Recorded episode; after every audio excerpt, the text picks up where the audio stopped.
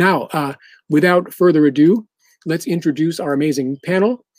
Uh, first off, we have Charlene Wang, who is a music production executive, and uh, she's worked for uh, DreamWorks Animation and with huge artists like Doctor Dre, uh, Adele, Pharrell Williams, and she currently oversees music production for animated features and series at Netflix. Um, I think I got all that right. Please correct me if I got any of that wrong, but I think that's all right. You got it, Chris. Thanks. Okay, awesome. Uh, all right, and uh, the next panelist we have is Gina Zimitti, uh, who is a music contractor and coordinator extraordinaire, hiring the foremost L A musicians to record for film, T V, new media scores, and performing for live concerts, as she's worked on absolutely everything. Uh, some examples are Ghostbusters, Star Trek, Men in Black, Us, Ready Player One, X-Men, Watchmen, and a crazy number of other projects. So welcome, Gina. Thank you very much for being here. It's good to be here.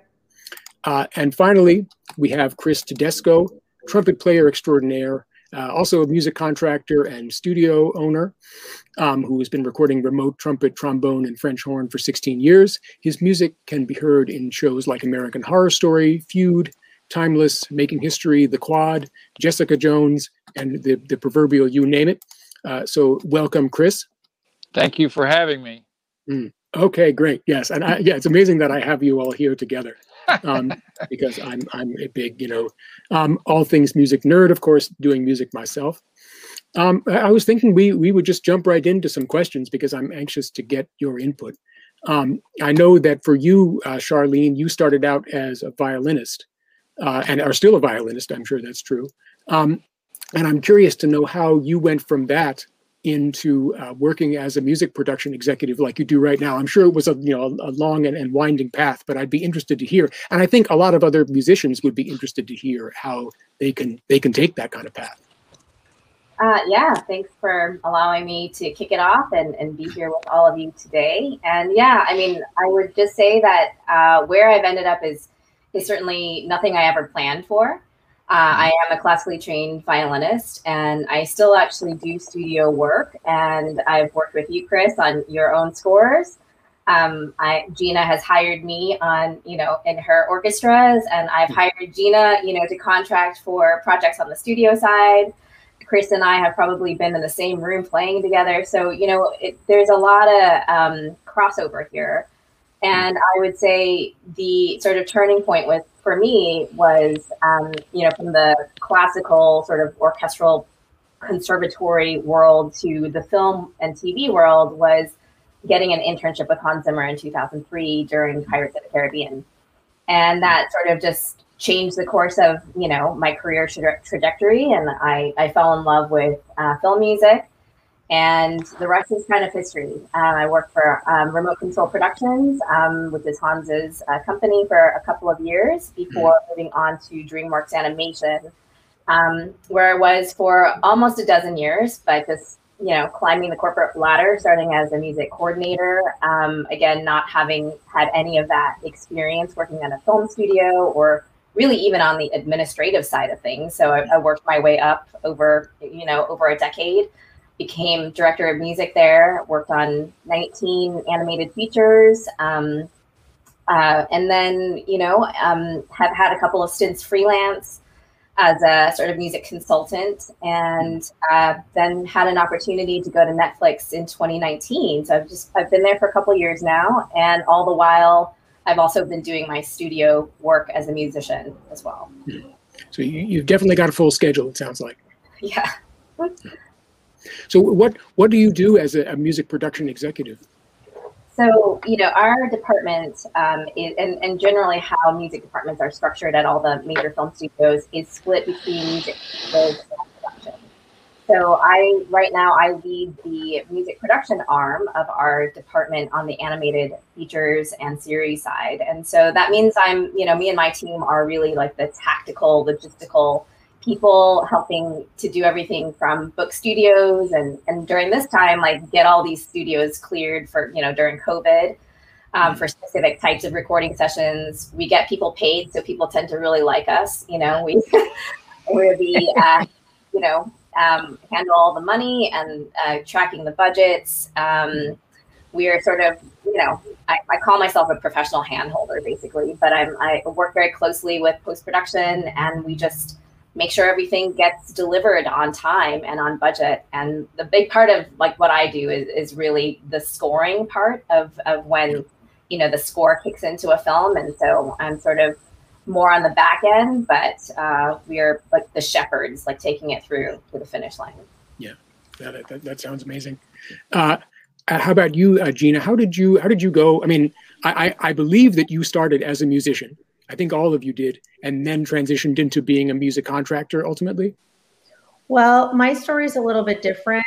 Mm-hmm. I, I did that a little mm-hmm. bit. I played mm-hmm. piano when I was much younger for several years. Mm-hmm. Um, I did not play professionally. Um, when I got into music contracting, it was, um, at the time, it was through my boyfriend's mom, and she ended up hiring me, her and her business partner. Um, her name was Patty Zimitti. She became my mother-in-law, um, and Debbie Datz. And they hired me in the early, I, I want to say about nineteen ninety-three or nineteen ninety-four. Mm-hmm. And um, they needed some help doing a Barbra Streisand tour that they were doing all over the U S And so I came aboard, and it ended up just being a really good fit. And I stayed on with them for the most part until, you know, throughout the years, some unforeseen circumstances. They both ended up several years apart, passing away. Mm-hmm. Um, and I just ended up loving what I did and building relationships and taking over the business. And, um, that's kind of how it started. I've always had a really good ear, and I'm definitely a, like a relational person. So it just was a really good fit. Yeah. Yeah. It's it, amazing. And uh, it, it does seem like everybody, it, it's, it's not like other careers that are more regimented where, you know, it's a matter of uh, just submitting your resume and then, you know, getting a job interview and so forth. I mean, it seems like careers in music production and contracting and so forth, they, they follow a somewhat more, um, Uh, circuitous path sometimes. I agree. Yeah. I agree for sure. And it's kind of, you know, I mean, we all know that even as a, as a professional musician, hmm.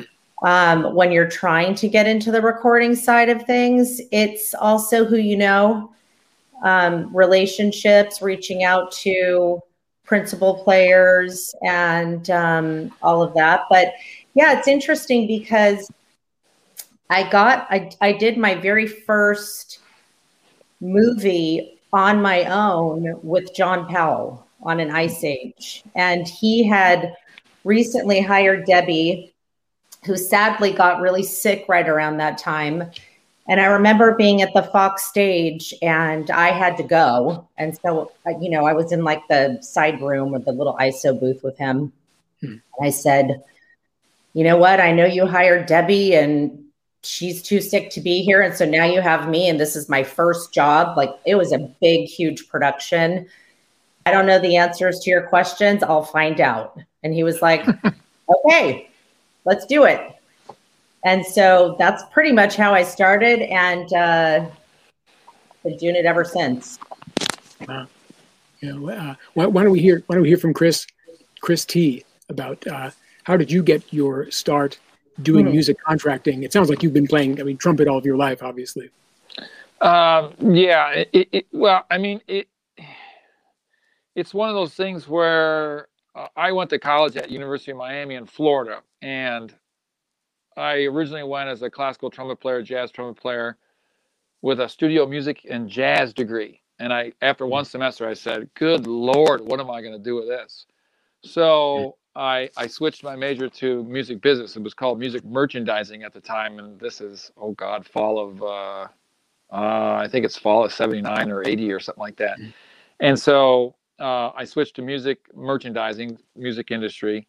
And it was the only program in the country at the time, founded by uh, Alfred Reed, a composer and a music business guy. So, but I always played trumpet, jazz, classical, and but I got this degree. My dad says it's a good idea. You got some backup, you know. You study uh, basic business classes. I'm literally thirty credits short of a business degree.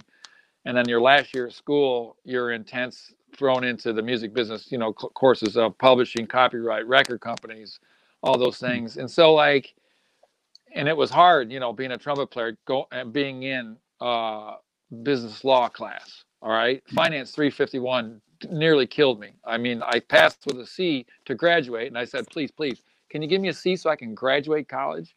So it was really hard as a trumpet player, but I'm glad I got it. And then my internship at the end of the, the degree was to manage uh, the second jazz band and the second jazz jazz small group at U Miami. For my last semester was an internship, and I had to book them gigs. I booked them on a tour at the Mobile Jazz Festival and and Birmingham Jazz Festival. Rode on a bus with the band and, and like, you know, so you don't, I mean, at that time, you don't say, hey, I'm going to be a music contractor when I go out to L A and I'm going to do, no, no, no. So I moved to L A in eighty-seven. I had a famous uh, uh, guitar playing cousin called Tommy Tedesco that laid the way for uh, a bunch of, of things that I do.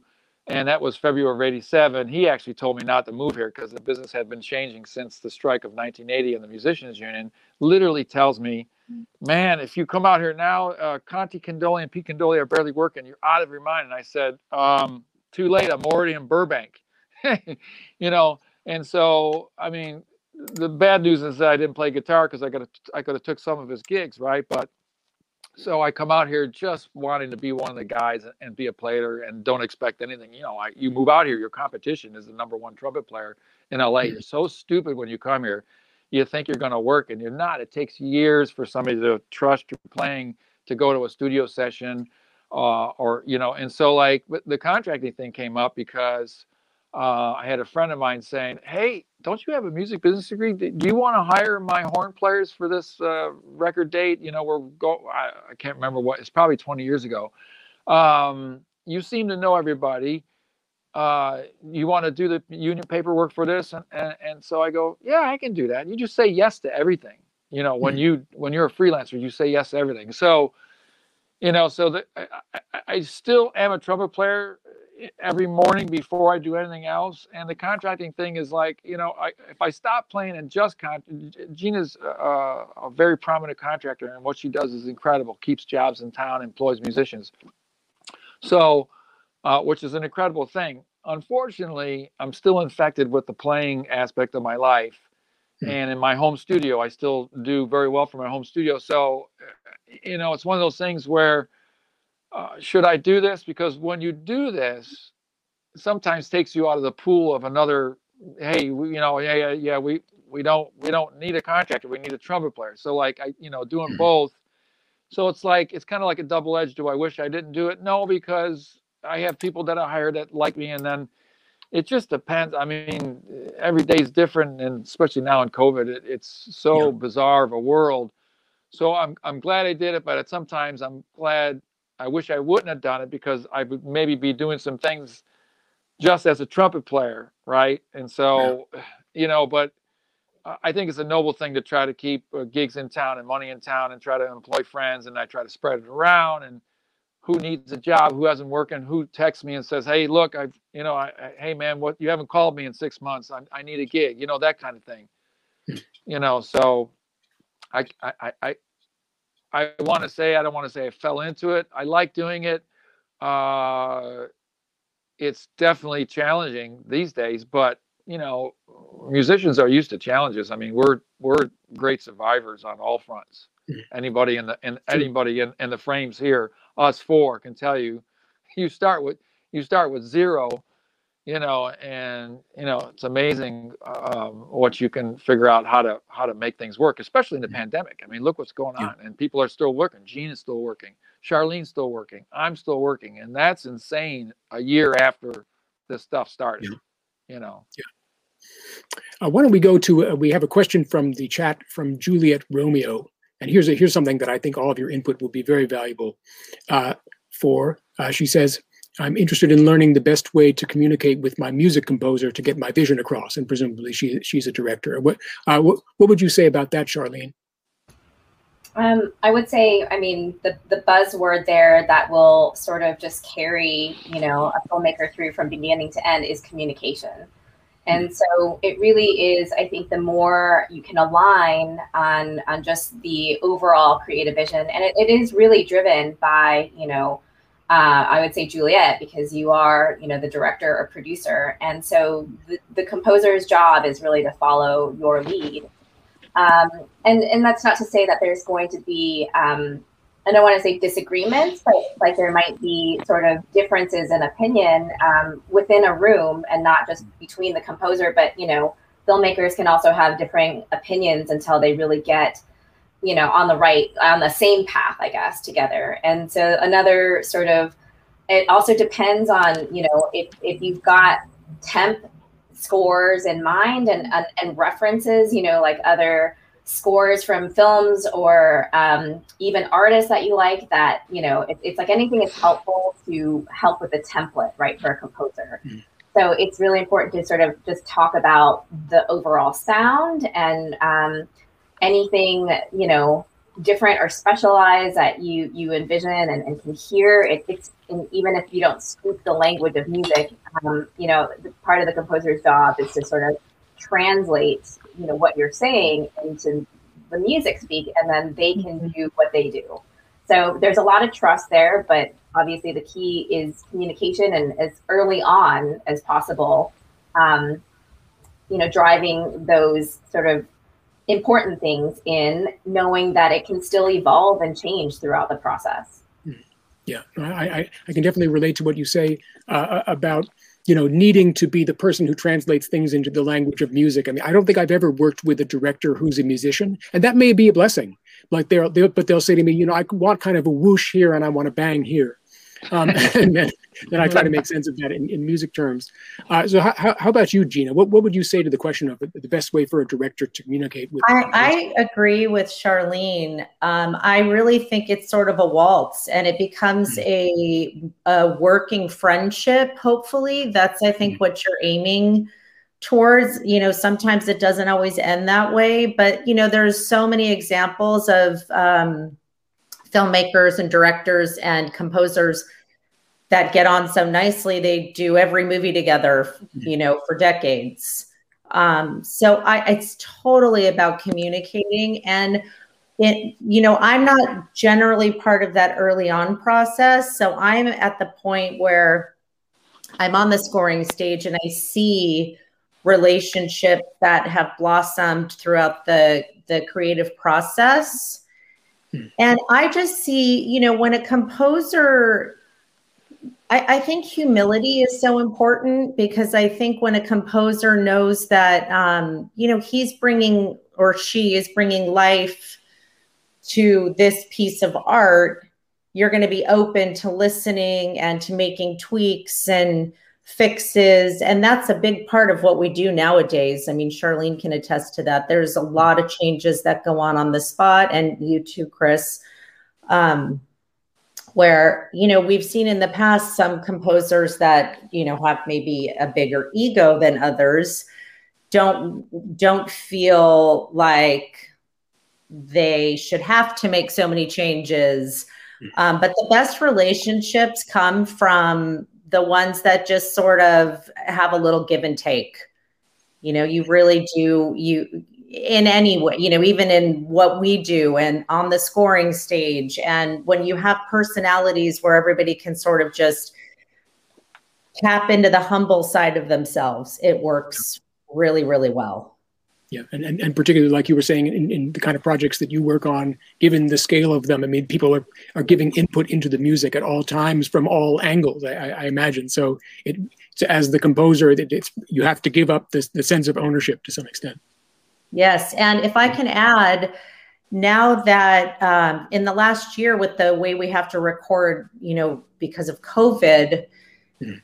Uh, even though the, the scoring stage is quieter and there's not as many people coming and going, it sort of allows more people to dial up via Zoom. Um, and so there, there are some extra opinions that maybe, you know, it's not really slowing the recording process down, but maybe people that couldn't travel before, producers that are out of town, everybody dials up now. So there are a few extra, you know, bits and pieces of, um, of opinions for composers and orchestrators and whatnot. But, um, you know, all in all, it's worked well. And I think that we're, we're an amazing community. And I think people, for the most part, know how lucky we are. Yeah. Oh, being able to do music for a living. Yes, that, that does. Yeah, that, that's yeah. It feels incredibly lucky. I know for me. Yeah. Um, well, well, how about you, Chris? Uh, what, what do you think about um, the best way for a director to communicate with a composer to get their ideas across?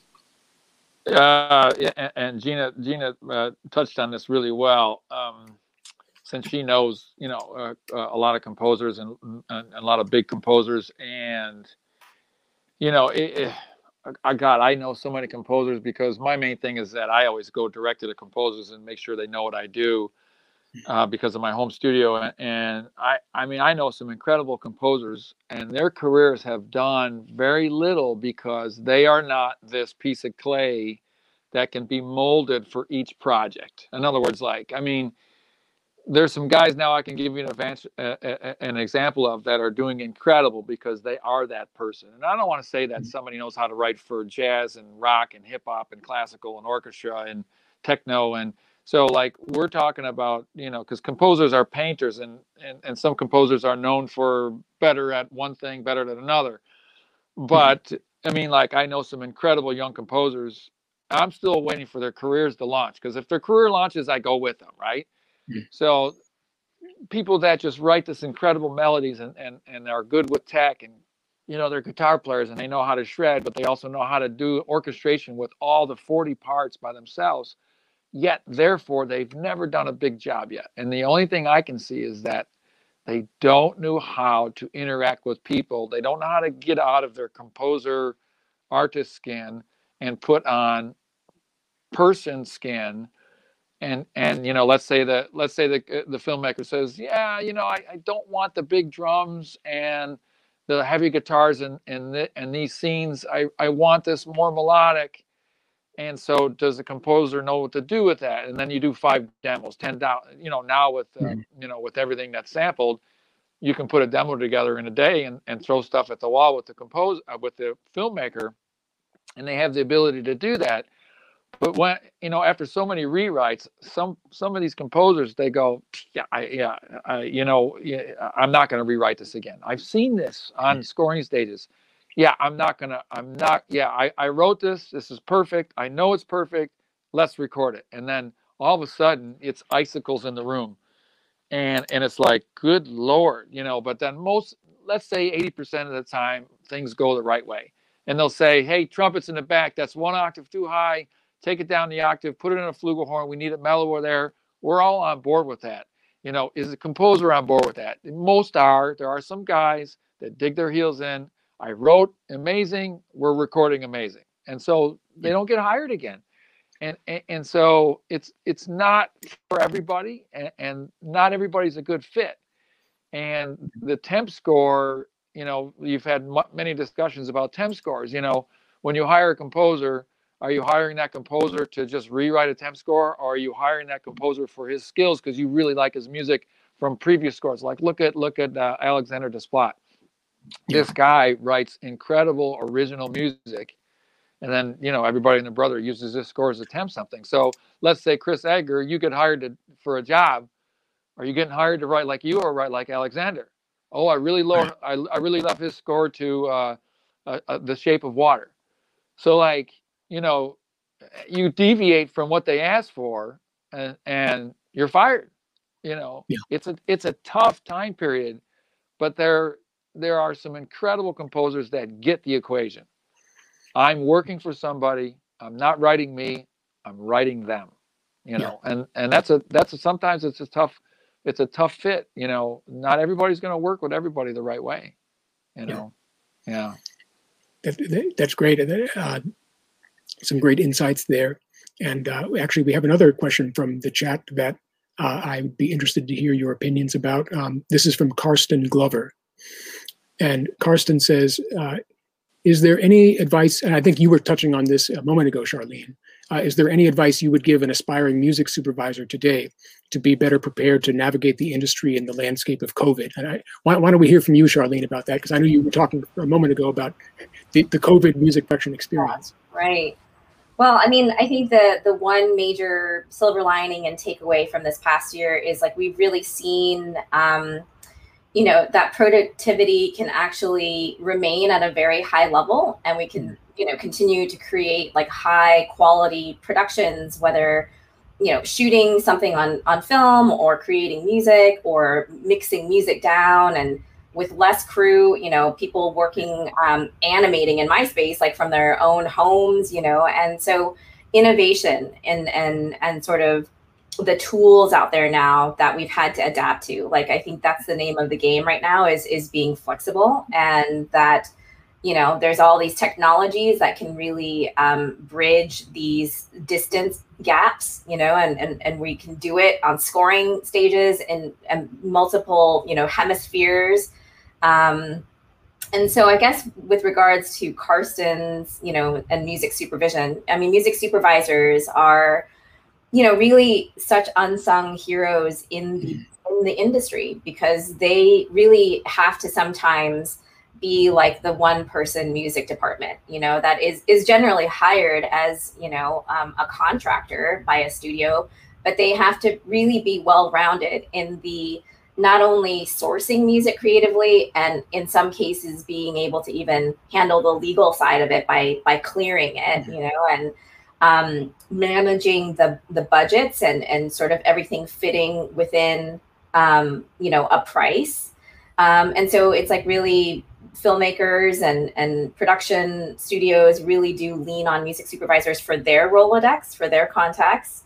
Mm-hmm. And, you know, then the other side of it is, is really kind of doing A and R and, and, and, you know, like um, pulling some of their artists like out of their, their back pocket, like people that they're like, you know, on the cusp or that they're developing or that are indie and and are sort of ready to break. So there's just so many aspects that music supervisors are involved in, and some are more specialized in being able to handle when a scoring session comes up, because they might be the only person, you know, that's handling music on a on a production.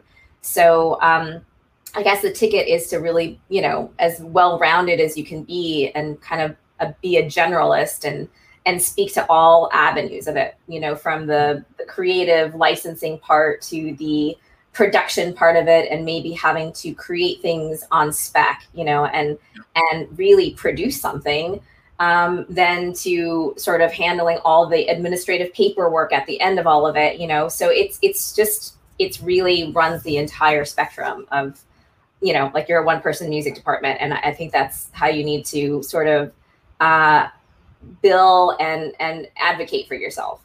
Yeah. Yes, I know. Doing what I do, I certainly feel like a one-person music department too. So I, I can certainly relate to that. Uh, what, what what do you think about that, Gina? I'm sure that you, yeah, your experience to some degree has changed uh, in terms of working with orchestras and the kind of projects that you do during during this weird time. Um, definitely. Yeah, it's been pretty amazing how our community has early on been able to really step up and um, face the challenges, because before COVID, we had a handful of musicians that were fully equipped to record at home, and not a large handful. You know, if we needed violin, there was always a few people that we, you know, everybody knew could do solos and stuff at their homes.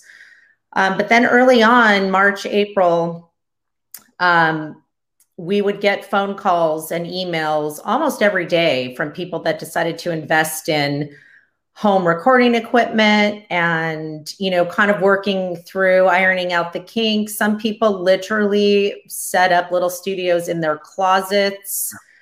Um, they had to do what they had to do because, you know, we did, we ended up having a lot of T V shows and some movies that figured out real quick how to record remotely.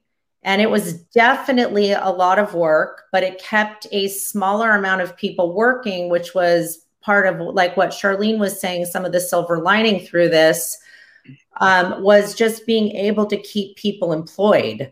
Um, of course, you know, when uh, your editors and mixers and engineers and stuff are getting all of these stems sent to them from musicians that, like, you know, let's say you have a T V show and there's fifteen cues and you're on all fifteen and you're giving four or five versions or takes so that they can, you know, sort of mash together the best of the best. You can only imagine what's coming in on the receiving end. And it's definitely more work, but everybody was so willing to do it. There was just a real sense of camaraderie and team and teamwork, really. And um, it changed on our end. It was sort of like, one of the best parts about my job is when I get to go to the scoring stage and I get to hear what everybody's playing. So it, it felt a lot more um, administrative, where we were just executing everything and doing all different aspects of it. It it's, it is the role of a producer, really. We're just doing so much of everything and then not really hearing the end product, which was for us kind of the biggest bummer. Like, oh, I hope it all sounded, I hope it came out good, you know, and um, just kind of working around the ability that everybody had uh, doing this at home, because, you know, obviously you have to work around trash trucks and barking dogs yeah. and all kinds of things. So uh, it was interesting. It was interesting, but we made it work. And um, we've been back in person a lot too, which is much more preferred, but we'll do what we have to do in order to keep people playing. Yeah. And well, now you have these fully masked orchestras and there's distances between each player and so on. Yep. Division, like we're recording strings. Most of the time it's strings. Sometimes we can put uh, woodwinds in there. Hmm. Um, and then we'll do brass sessions and percussion, and we'll isolate whoever needs to be isolated. And I got to say, our musician community has really stepped up because, you know, Charlene can attest to this. You're a violinist.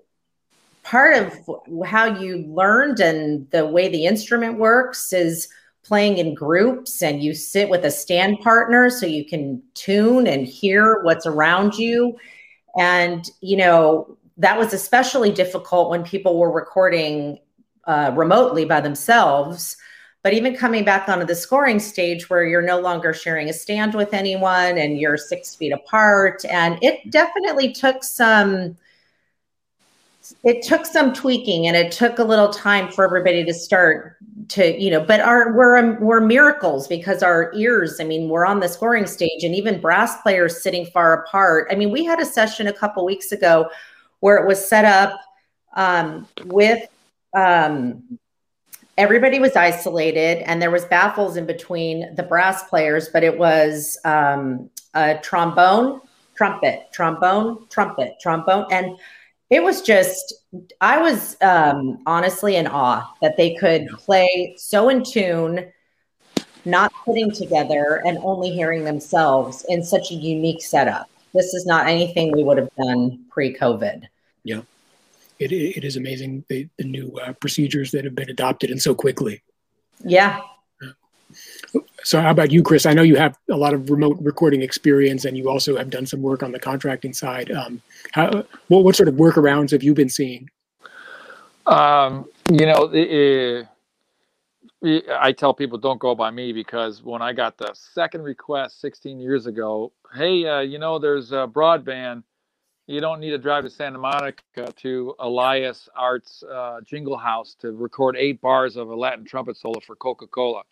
And my cousin Damon is a recording engineer, so he's the expert at that time. I think it's fall of oh four. So literally two requests in two weeks because I guess broadband came in, and you could take a file, you could use uh, fetch and load it up to the composer's F T P site, which nobody does now anymore. They just use WeTransfer or you send it. So anyways, those two requests, and I go, because I'm always the guy that wants to stay ahead of the curve. So I tell other musicians, don't go by me. But so when the pandemic started, I put it out there on Facebook. Anybody that's my friend, you know, hey, if you need some advice on startup gear, you know, it's cheaper now than ever to get pro gear to be able to set up a studio within a day. Now, that doesn't mean you're going to be able to record in a day. It's it's definitely a learning curve. And there, people are using Logic. They're using Pro Tools. Some people. So but the scoop is, is that. Like like Gina says, in order for us to keep working, because, you know, because music has been created over phone lines for so long already, it's not optimum, obviously. Um, but so with the with the demand of like, hey, this is the only way we're going to do Go Dog Go on Netflix for the next twenty-six episodes. You're not going to get ten people together to record. This is the only way we're doing it. Some, you know, like you decide you're going to work or you're going to collect unemployment or do nothing at all. You know, it's for musicians, it's depressing if you're not playing something and getting hired for it. Because if that's what you do, and the older you are, the more that you want to do that. If you're, you know, so that, I mean, it, it, it, it, there, I helped a, a flute player. Here's what you need to buy. Here's your laundry list. Don't buy, don't buy anything cheaper than this because you're going to get a cheap sound. And the biggest barrier in pandemic is the actual sound of the room the person is in. Like Gina says, there's a trash truck going by or there's birds chirping. I, uh, I've been contracting U C L A Extension uh, film scoring classes the whole time, right? So I got this French horn player who's a great player, recent studio.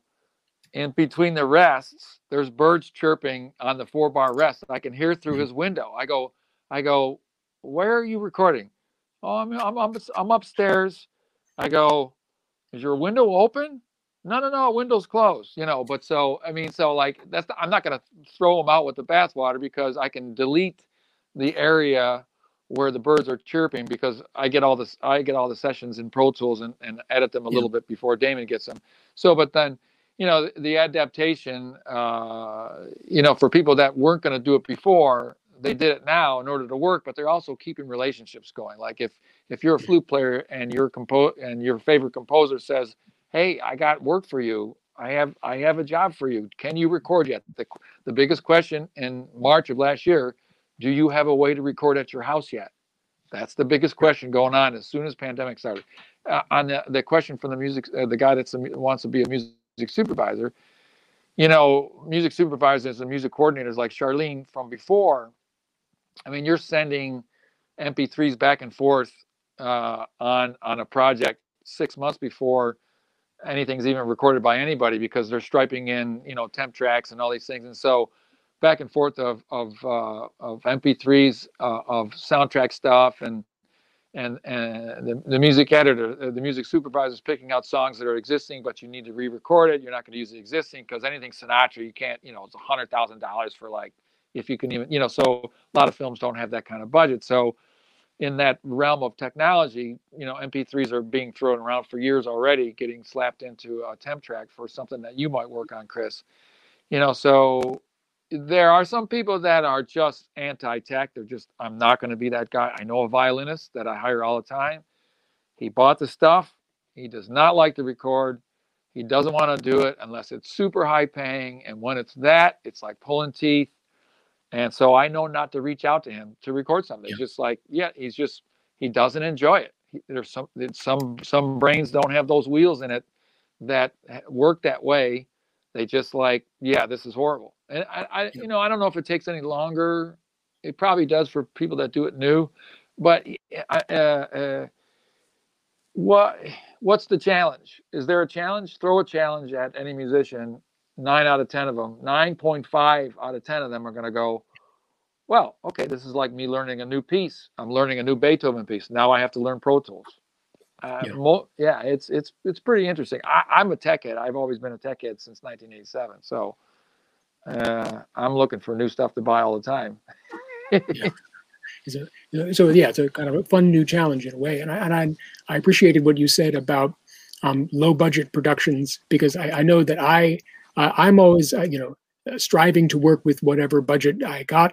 I, I have uh, to produce a, uh, you know, the highest quality possible sound, and and that was a question that I wanted to raise with all of you too, um, uh, Charlene. What, when you're when you're working on a, a lower budget production uh, and trying to get the most big professional quality sound that you can, uh, what, maybe you could give some insight into how you would approach that. I mean, from either side of the glass, is what I like to say, like whether it's on the studio side or from the musician side, you know, it's sometimes we talk about, you know, like if, if we can do anything live, then maybe it's just uh, sweetening, right? Just like sort of picking and choosing um, with lower numbers of players, just to, to add some warmth, you know, on top of the um, synthesized, you know, tracks and, and, and programmed music, which is what is called in the box, right? So normally on lower budgets, it's there's an assumption that a lot of it is going to be in the box with some sweetening or some um, soloists overdubbing here and there, or a lot of times, as you know, Chris, you're probably playing your own instruments on your scores. Yes. Um, so there's a lot of ways to tackle it and, and to still make, um, you know, scores um, and recordings very special. But that's that's the joy of, um, I guess there's, there's there's creativity and there's strategy within any range of budgets. Uh, so it just depends, I guess, on on, on what the the end goal is and um, what the, the sound, you know, is being, uh, yeah, executed, like the, the vision of the sound. Yeah. Yeah, I definitely have a lot of experience with trying to trying to sweeten the uh, the sample libraries that I've used. Uh, you've done that actually on, on a couple of my productions, which I'm very grateful for. Uh, uh, Gina, uh, what what kind of um, what kind of tips and tricks would you have for someone who was trying to get a a, a big professional sound, but they are operating under a constrained budget? Well, that's a good question. I mean, most of the time, if we get those, we literally put a chat together with the musician and us and the engineer. Mm-hmm. Um, and just really, because every project is so different.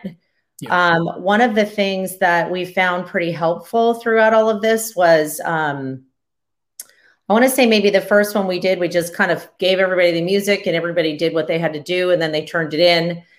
Then we realized it would probably be better if all the principal chairs played their parts first and then gave everybody Everybody could play to that.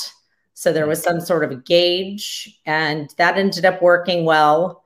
Um, and then as we, uh, like with one certain composer, as we moved on a little bit, we realized we actually don't need everybody to send in four or five different takes of their cues because musicians are very conscientious. They're hard on themselves, as we know. They're never, they never want to send something in that's not perfect.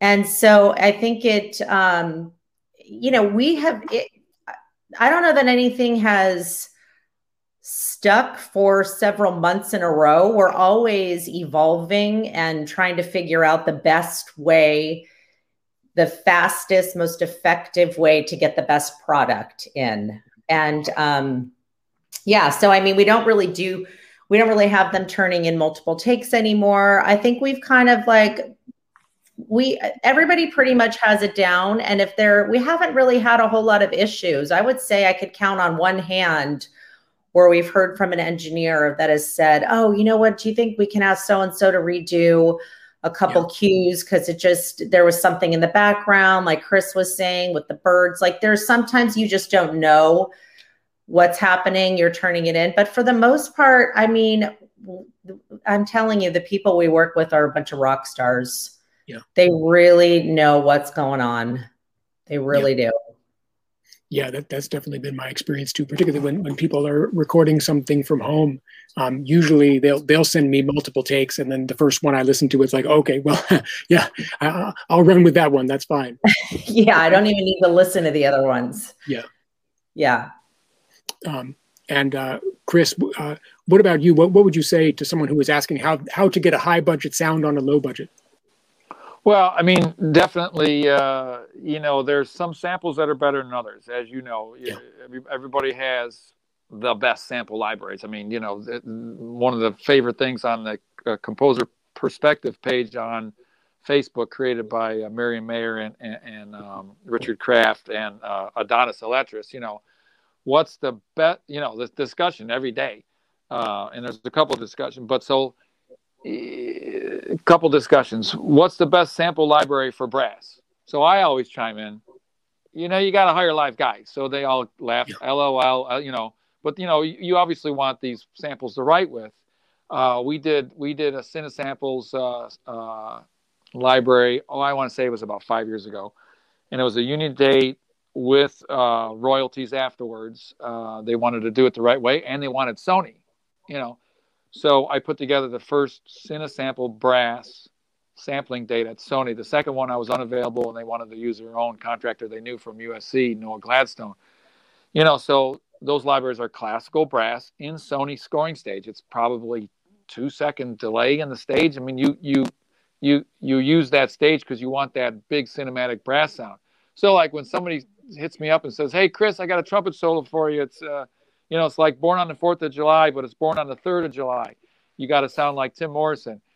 You know, and and I go, "What are you using for your sample library?" They go, "Cine Samples." I go, "You already got me." You know, so they laugh, and but so like the two dimensionality of the samples are never going to be as good as a live guy playing on a ribbon mic through a great preamp. And so for the stuff to sound better than it is on a limited budget, a lot of budgets are limited. There's small, you know, there's tons of things that don't have a large enough budget to have a scoring stage and a music contractor and um, uh, Los Angeles and the Musicians Union. And so the individual soloist's replacement of the samples. And so brass samples, trumpet, I have not heard uh, the unbelievable trumpet sample yet, uh, although, you know, there's some low trombones and low French horns that are like, yeah, those sound pretty good. I wouldn't replace that either, you know. So every sample's got its, uh, you know, use. And so when you're on a limited thing yourself, when you're scoring for something yourself, Chris, and, you know, what do you absolutely have to record? I, you know, saxophones are horribly sampled still. Um, yeah. You know, woodwind solos are horribly sampled still. Strings are not bad. I mean, if you have no budget and, and, and you're going to do one violin, one viola, one cello, one bass over the top of your fake orchestra. A lot of times, uh, a lot of my business is replacing trumpet samples as a trumpet soloist for Sean Callery, you know, the themes to his shows. And, you know, a, I do a lot of so, uh, sample trumpet replacement where I'm sometimes the only live person on that lower budget, um, you know, project because, you know, it, it, you know, and we also have the Eastern European orchestras that are super cheap, but they're pretty good now. I mean, I, I, I, I know composers that your back's against the wall, but you have to have live strings because you wrote something so amazing that samples are never going to do it. Um, lower budget Eastern Europe, uh, London is uh, probably the same budget as L A, but without resids and different union structure. You know, so super challenging times. And, you know, a lot of composers don't get here's your budget to compose, here's your budget to record. It's package deal, which twenty years ago, nobody even knew what that term was. You know, now the, now the composer is the producer, is the music department for that show. And a lot of times you're mixing, you know, let's say you get one hundred thousand dollars for a low budget movie. That's a pretty good amount of money for somebody that's a, a, a, like a lower or mid-level composer. There's, there's a big disparity between lower budget stuff and higher budget stuff. I don't know if there's a lot of mid mid-range stuff. This cartoon I do now, and Charlene, you probably are working on this, the Go Dog Go Netflix. Super low budget, right? But the composer writes these incredible half-hour brass brass swashbuckling things. And he's and, and I'm playing French horn, B-flat French horn, and B-flat valve trombone. And his samples are pretty good, right? But I send them in and I go, and it, sometimes the stuff is written really hard. You know, so part of the thing is that, sure, you can write this on a keyboard. Is it playable by a human? And many times I'll just circle and I go, hey, I played four notes out of five. This fifth note is not even playable.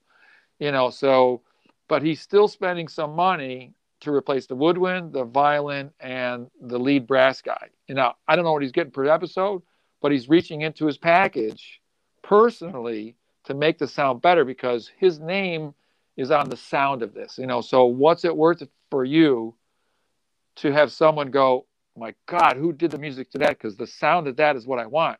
Oh, he used four live players, you know. So it's that recognize, you know, how does somebody recognize the value of that? You know, so super challenging times that way.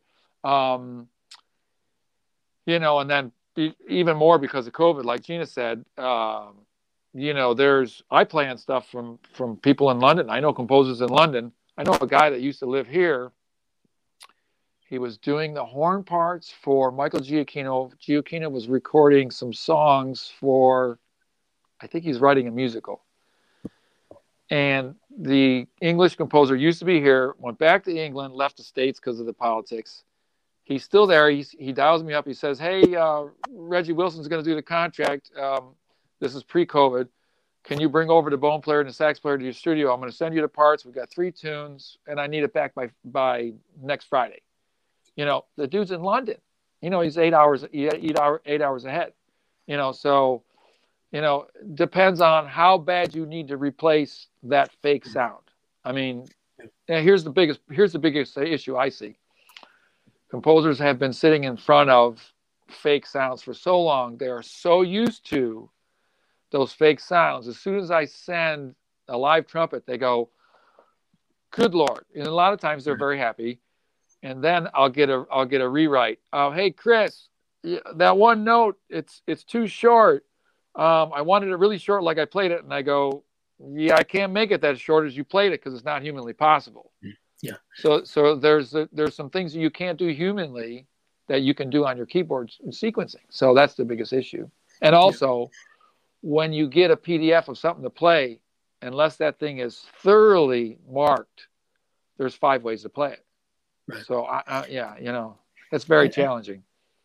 It, it, yes, it, it, it sounds like it, and everyone's got their own innovative ways to deal with it now. Um, I, I wasn't able to get through all the questions because now we've reached uh, the end of our conversation, but um, I, I thank you all so much for being here.